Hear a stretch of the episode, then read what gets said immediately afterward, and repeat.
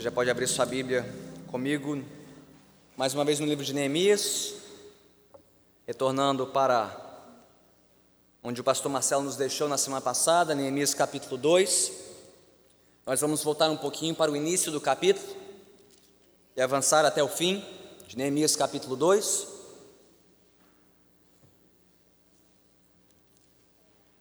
Acompanhe conosco atentamente a leitura desta porção da palavra de Deus. Neemias capítulo 2, a partir do versículo 1. Diz assim a palavra de Deus: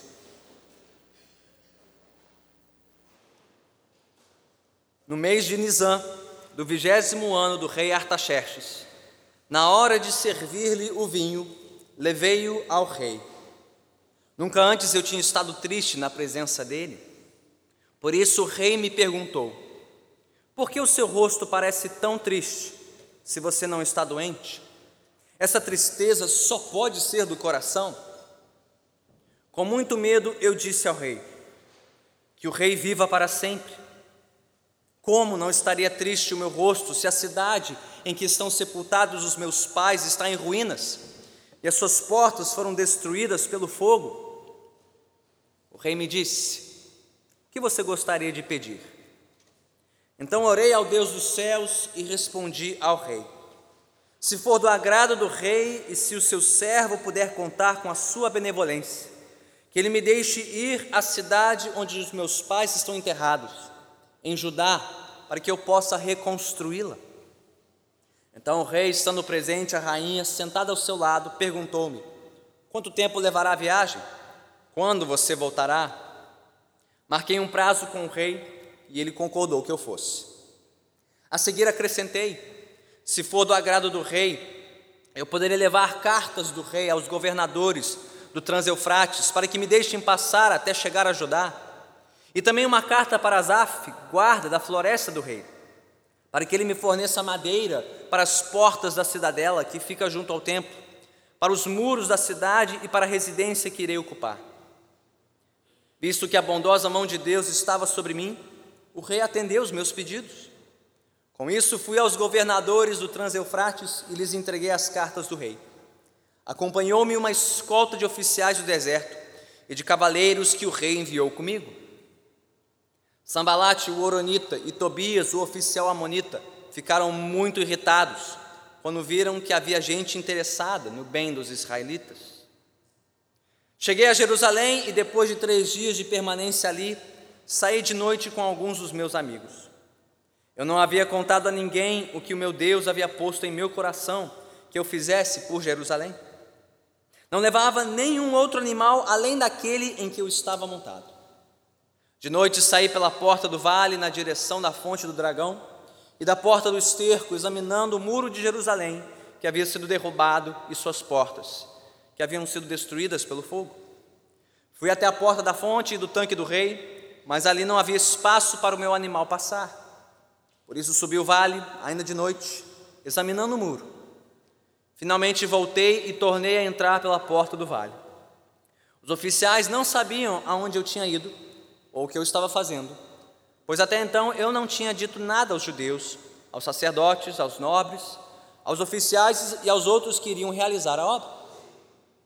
Então lhes disse: Vejam a situação terrível em que estamos. Jerusalém está em ruínas e suas portas foram destruídas pelo fogo. Venham, vamos reconstruir os muros de Jerusalém para que não fiquemos mais nessa situação humilhante. Também lhes contei como Deus tinha sido bondoso comigo e o que o rei me tinha dito. Eles responderam: Sim, vamos começar a reconstrução. E se encheram de coragem para a realização desse bom projeto. Quando, porém, Sambalate, o Oronita, Tobias, o oficial amonita, e Gesem, o árabe, souberam disso, zombaram de nós, desprezaram-nos e perguntaram: O que vocês estão fazendo? Estão se rebelando contra o rei? Eu lhes respondi: O Deus dos céus fará que sejamos bem-sucedidos. Nós, os seus servos, começaremos a reconstrução mas no que lhes diz respeito, vocês não têm parte nem direito legal sobre Jerusalém. Em sua história, não há nada de memorável que favoreça vocês. Louvado seja Deus pela Sua santa palavra. Oremos mais uma vez. Senhor bendito, obrigado por esta revelação. A Tua palavra, a Tua verdade para as nossas vidas hoje. Vem pela Tua palavra e pelo Teu Espírito nos despertar para uma vida de oração, de ação e, acima de tudo, de dependência da Tua soberana graça. Assim oramos em nome de Cristo Jesus. Amém. Existe um tema, ou melhor, um lema, que percorre a história da igreja há séculos. E o lema diz tão somente: ora et labora. Você sabe o que significa? Ore e trabalhe. Ore e trabalhe. Ele resume bem o equilíbrio da verdadeira vida cristã. O equilíbrio entre a nossa dependência de Deus em oração e o nosso esforço resultante, o nosso empenho em vivermos vidas santas e agradáveis ao Senhor. E esse equilíbrio pode ser ilustrado pela nossa respiração, que consiste de quê? Inspirar e expirar. Inspirar e expirar é o que nos mantém vivos. Assim também, oração e trabalho é o que nos mantém vivos neste mundo, para a glória do Senhor. Como vimos na semana passada, nós vivemos em uma época que valoriza muito a ação, o trabalho, o empenho e o esforço humano, mas que não dá igual ênfase à dependência de Deus a vida de oração. E isso é tão sábio quanto apenas expirar e não inspirar. Quem apenas expira e não inspira, se cansa. Assim também aquele que apenas trabalha, se esforça, mas não busca Deus em oração. Por outro lado, não, a vida com Deus não é apenas oração. Imagine apenas inspirar e não expirar. Precisamos sim orar. Precisamos sim buscar a Deus. Mas para que possamos trabalhar mais, nos esforçar mais, nos empenhar mais nesta vida, naquilo que o Senhor nos deu para fazer. Bem, no texto desta manhã, Neemias capítulo 2, nós vemos essas duas dinâmicas em operação na vida deste personagem bíblico Neemias. Ora et labora, orar e trabalhar. E tudo isso sustentado e movido pela boa e poderosa mão de Deus. Então, crianças, se vocês estão aí com a sua folhinha, seja em pé ou deitada, pode dividir a folha em três, ok? E em cada parte vocês vão fazer um desenho e escrever uma frase. Então prestem atenção que eu já já vou dizer qual o desenho, e a frase, ok? Mas primeiro vamos recordar nossa linha do tempo, onde estamos aqui na história bíblica e na história do mundo. O ano era aproximadamente 445 antes de Cristo. Havia mil anos, um milênio, que o povo de Israel tinha sido liberto do Egito, tinha atravessado o deserto do Sinai e chegado à terra prometida. Havia aproximadamente 150 anos que o povo tinha sido expulso desta terra por Deus, por conta da sua rebeldia, e tinha sido levado para o cativeiro na Babilônia. Cerca de 90 anos antes, porém, parte deste povo, que foi para a Babilônia, retornou do cativeiro e repovoou Jerusalém. Começou a reconstruir suas casas, especialmente o templo em Jerusalém. Mas, passado quase um século do retorno dos judeus a Jerusalém, ainda havia muito trabalho a ser feito. Pilhas e pilhas de entulho ao redor da cidade porque os muros que protegiam Jerusalém continuavam derrubados, arruinados. Descobrimos isso em Neemias capítulo 1, versículo 3. E qual era a importância dos muros de Jerusalém? Eles eram especialmente importantes porque eles protegiam os judeus de ameaças externas, de invasões, de saques. Imagine, por exemplo, viver numa casa de rua no Rio de Janeiro sem muro. Você teria coragem para tanto? Por quê? O que é uma casa no Rio de Janeiro, uma casa de rua, não de condomínio, mas de rua, sem muros? É uma casa vulnerável, é uma casa exposta. Assim também Jerusalém sem muros, era uma cidade exposta a toda sorte de perigos e ameaças. Por isso o povo ainda vivia uma condição aflita, humilhante, vergonhosa. E tudo isso moveu o coração de Neemias, o copeiro do rei da Pérsia, a orar e clamar em favor do seu povo. É o que vimos na semana passada, no capítulo 1.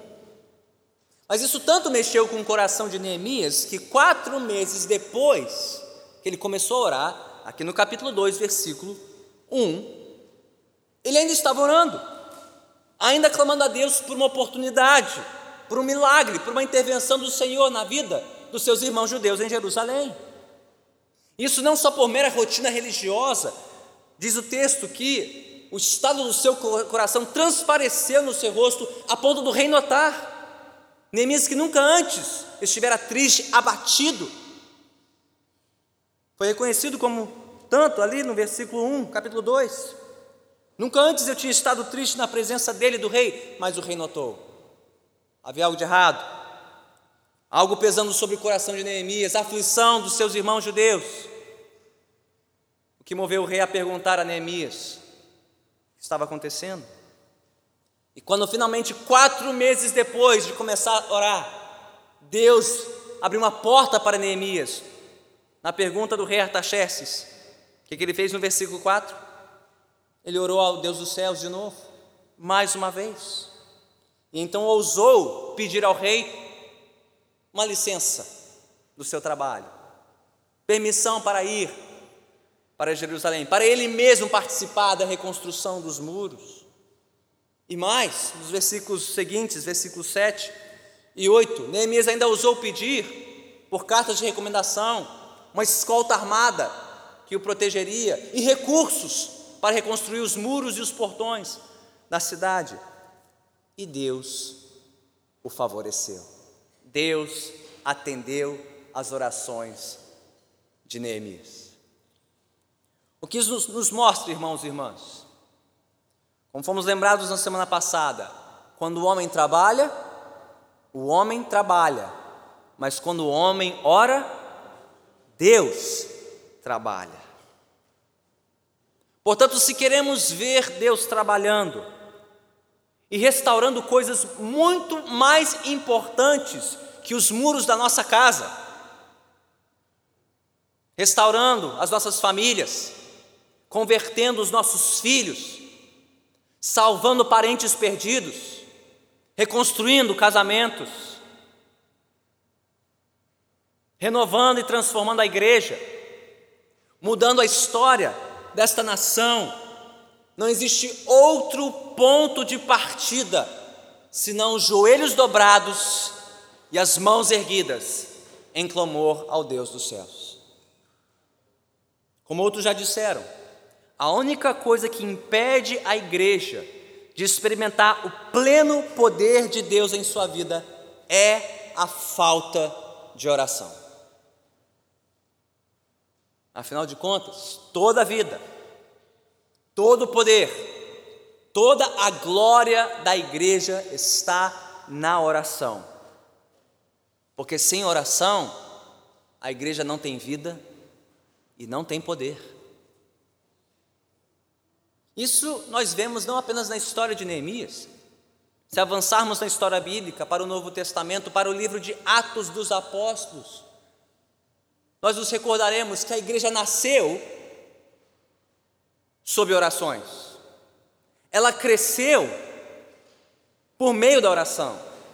Ela resistiu à oposição e à perseguição por intermédio da oração. Ela se espalhou pelos quatro cantos do Império Romano, movida e impelida pela oração. E não pare aí. Não pare na história bíblica. Já em tempos mais recentes, conta-se que no vilarejo no interior da Alemanha, chamado Herrnhut, os morávios organizaram um relógio de oração ininterrupto por mais de 100 anos. a partir do ano 1727. Já imaginou? Um povo orando ininterruptamente por 100 anos. E o que Deus fez a partir disso? Após 65 anos, os primeiros 65, quase 300 missionários tinham sido comissionados pelos morávios. E ao final deste século de oração, os morávios sozinhos, o único grupo de cristãos no interior da Alemanha, tinham enviado mais missionários que todo o protestantismo nos 200 anos anteriores. Mas o exemplo mais notável na história recente talvez seja o avivamento de oração de 1858 a 1859. Conta-se que no dia 27 de setembro de 1858, o missionário Jeremias Lampir iniciou numa sala de estudos da sua igreja uma reunião de oração ao meio-dia para empresários da cidade de Nova York. Na primeira reunião, após ter orado sozinho por quase meia hora, seis pessoas apareceram, um após o outro. Ele repetiu a reunião na semana seguinte e vieram 20. E na semana seguinte, 40. Em menos de um mês, o grupo cresceu para 100 pessoas, e dentre elas, alguns descrentes, que queriam saber como podiam ser salvos dos seus pecados, buscando salvação em Jesus Cristo. Em dois meses, o grupo já preenchia as três maiores salas de estudo da igreja. Até a primavera do ano seguinte, já existiam reuniões diárias de oração ao meio-dia em 20 localidades diferentes por toda a cidade de Nova York. E em poucos meses, o movimento varreu todos os Estados Unidos, a ponto de quase 50 mil vidas se converterem numa única semana, chegando a um milhão de conversões a Cristo em apenas um ano, numa população estimada em 30 milhões de norte-americanos.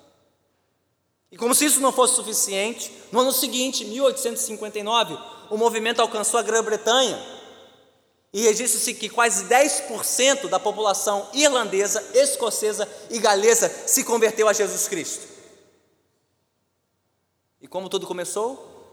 Um homem sozinho, de joelhos, orando, numa sala de estudo da sua igreja.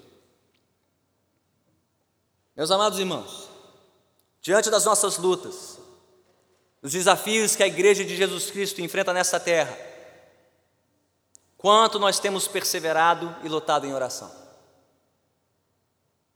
Diante da necessidade de conversão, de salvação na sua casa, filhos, parentes, familiares distantes de Jesus, diante da necessidade da reforma e do avivamento da igreja brasileira, diante da necessidade urgente deste país por reforma e avivamento, quanto estamos perseverando em oração?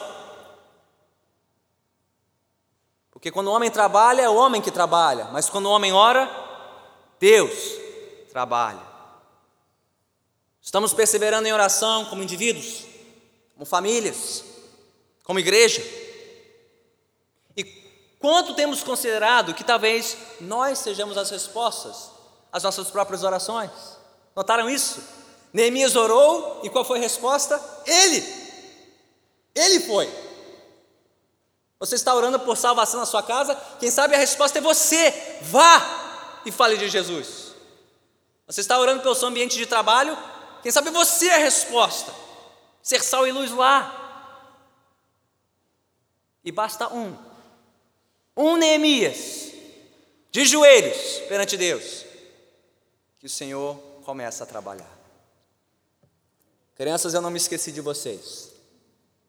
Na primeira coluna, no primeiro espaço, crianças podem desenhar duas mãos unidas em oração.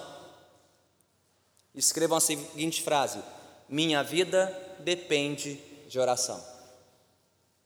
Minha vida depende de oração.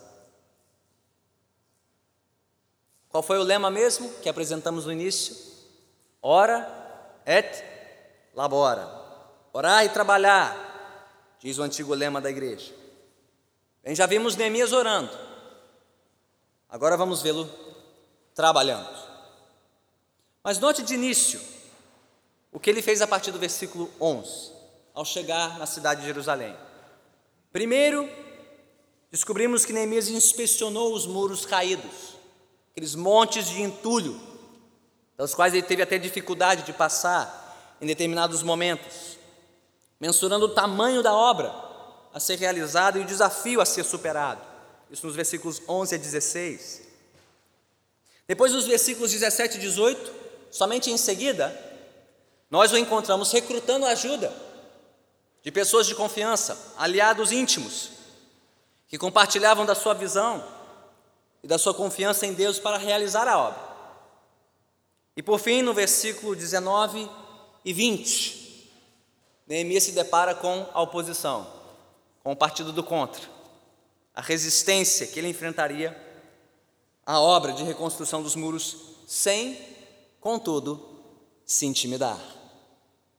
Olha a resposta dele no versículo 20. Aos seus adversários, ele lhes responde: O Deus dos céus fará que sejamos bem-sucedidos. Nós, os seus servos, começaremos a reconstrução, mas no que lhes diz respeito, vocês não têm parte nem direito legal sobre Jerusalém. Em sua história não há nada de memorável que favoreça vocês. O que tudo isso nos mostra, irmãos e irmãs? Quando Deus nos desperta e nos chama para orar, pelas nossas vidas, pelos nossos lares, pelas nossas famílias, pela nossa igreja, pela nossa nação. Ele não nos chama apenas para oração, mas também para ação. Que tipo de ação? E temos três ações aqui de Neemias. Primeiro, reflexão. Como chegamos aonde estamos hoje? Onde moram as nossas maiores fraquezas e falhas? Onde estão as brechas na nossa vida que impedem o pleno agir de Deus em nossas vidas? Primeiro Neemias refletiu. Então, ciência do tamanho do desafio, do tamanho da obra a ser realizada. Depois da reflexão, recrutamento. Vemos Neemias pedindo ajuda. Era trabalho demais para um homem só. Ele não poderia fazer tudo aquilo sozinho. Assim também o Senhor nos chama a pedirmos socorro e ajuda de outros que compartilham do mesmo desejo de honrar a Deus e buscar a Sua vontade e cumpri-la acima de tudo. Precisamos nos perguntar quem são os cristãos de referência que vão nos ajudar em oração, que vão nos encorajar quando nos sentimos cansados e desanimados. Quem estará lá para nos fortalecer na palavra, para nos cobrar o nosso empenho e a perseverança nos compromissos que assumimos. Por fim, depois de refletir e recrutar, Neemias tomou ciência da resistência nesse processo. E nós também. Não sejamos bobos nem tolos em pensar que viver para Deus é uma vida simples.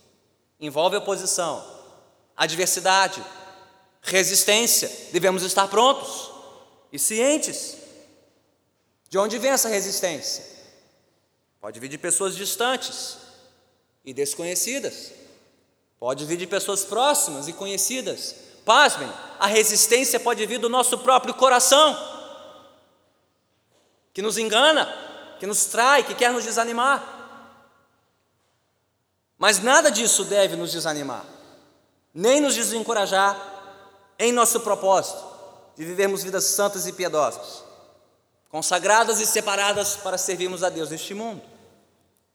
Então, irmãos e irmãs, além de orarmos insistentemente a Deus, devemos trabalhar, agir, para vivermos vidas agradáveis ao Senhor, seja na edificação do nosso lar, no pastoreio, na criação dos nossos filhos, no pastoreio da igreja, na condução de um testemunho fiel em nossa vizinhança, na faculdade, na empresa, no escritório.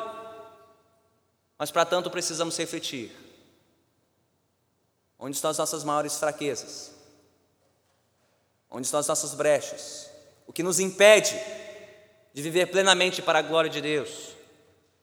Precisamos recrutar ajuda, bons conselheiros, parceiros de oração, intercessores, confidentes, pessoas em quem podemos confiar para nos encorajar nessa caminhada, a fim de que possamos resistir firmemente diante da oposição que surgir. Então, crianças, no segundo espaço, na sua folha pode desenhar duas mãos trabalhando. No que for, construindo um muro, uma casa, duas mãos trabalhando e escrevam a frase: Minha vida depende de ação. Minha vida depende de ação. Oração e ação. Bem, tudo que vimos aqui neste capítulo, Neemias desponta como um exemplo fiel e equilibrado dessas duas coisas. Neemias foi um homem de oração e de ação. Ora et labora. Mas nem por um instante isso lhe subiu à cabeça, a fim de que ele pensasse que o sucesso do seu trabalho, o seu empenho era a razão principal dos resultados do seu esforço. Que ele foi o cara, o responsável por recomeçar a reconstrução dos muros de Jerusalém. Ao longo deste capítulo, nós fomos apontados várias vezes para aquele que é o personagem principal dessa história, o bom e soberano Deus, agindo por trás e por meio das orações e dos esforços de Neemias. Olhe para o versículo 8 neste capítulo. Finalzinho, a declaração de Neemias: visto que a bondosa mão de Deus estava sobre mim, o rei atendeu os meus pedidos. Versículo 12 diz: Eu não havia contado a ninguém o que o meu Deus havia posto em meu coração que eu fizesse por Jerusalém. Versículo 18: Também lhes contei como Deus tinha sido bondoso comigo e o que o rei me tinha dito. E por fim, versículo 20, qual foi a resposta de Neemias aos seus adversários? Sou filho do rei, sai da frente que eu quero passar. Não. O Deus dos céus fará que sejamos bem-sucedidos. Ou seja, se Neemias obteve algum auxílio do rei da Pérsia, se ele teve coragem para encarar o desafio de reconstruir os muros de Jerusalém, se ele teve ousadia para enfrentar a oposição à obra, foi somente porque a boa e soberana mão de Deus esteve sobre ele e com ele. Porque sem Deus, Neemias não seria capaz de fazer coisa alguma. Por isso, irmãos e irmãs, de nada adiantarão as nossas ações e as nossas orações se a graça soberana de Deus não nos acompanhar, não nos guardar, não nos dirigir e não nos fortalecer na obra que Ele nos confiou. Então devemos orar e agir sempre, mas acima de tudo devemos orar e agir na dependência da graça soberana de Deus. Então, crianças, na terceira coluna, no terceiro espaço, vocês podem desenhar duas mãos sustentando um globo, globo terrestre, e escrever uma frase: Minha vida depende da graça de Deus. Minha vida depende da graça de Deus. Concluindo, conta-se a história de um ministro anglicano do século XIX, o nome dele foi Samuel Johnston que assumiu o posto numa congregação na cidade de Windsor, na Inglaterra. E ao assumir este posto, ele constatou a frieza daquela igreja, a frieza dos fiéis, quando elas recitavam o credo apostólico. E diante disso, Samuel Johnston compôs uma coleção de doze cânticos, baseados nos doze artigos do credo. A composição se chamava Lira Fidelium. E o cântico nono desta coleção referente ao artigo sobre a igreja, diz o seguinte: Da igreja o fundamento é Cristo Salvador. Em seu poder descansa, é forte em seu amor, pois nele alicerçada, segura e firme está, e sobre a rocha eterna jamais se abalará. Você reconhece as palavras? Cantamos mais cedo este hino. Meus amados irmãos, só existe um capaz de sustentar a igreja em todas as suas lutas e em seus labores. É o Senhor da igreja, é o seu firme fundamento, Jesus Cristo. Foi Ele, Jesus, quem veio ao mundo realizar a obra, o trabalho que nenhum de nós é capaz de fazer, a obra mais importante de todas vir ao mundo, viver uma vida de perfeita obediência e no fim morrer numa cruz pelos nossos pecados e ressuscitar ao terceiro dia para nos dar vida eterna e salvação. E o que que Jesus fez depois de completar esta obra, esse trabalho?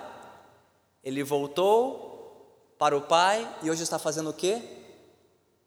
Orando, trabalhando e orando. Ele trabalhou e agora ele está intercedendo por nós. Até o dia em que o trabalho dele, a obra dele, estiver completa na minha vida e na sua vida e na vida do seu povo. Portanto, se alguém aqui ainda não se rendeu a Cristo Jesus, em reconhecimento da sua obra perfeita na cruz, ele te chama hoje a se arrepender dos seus maus caminhos a crer nele e clamar para que ele renove a sua vida, ele transforme a sua vida, ele restaure o seu vigor, ele mude a sua história para o louvor da sua glória. E se você já o fez, na dependência da graça de Jesus, ele te chama a se juntar a ele na sua obra. Ele que trabalhou e agora está orando, te chama a se juntar a ele. Como? Orando e trabalhando orando e trabalhando para que a Sua vontade seja plenamente feita em nossas vidas. É assim que o Senhor vem reformar a Sua igreja, nossa igreja, reconstruir as nossas vidas, pelo poder da Sua graça, para a glória do Seu nome, por meio das nossas orações e das nossas ações. Ora et labora. Vamos orar.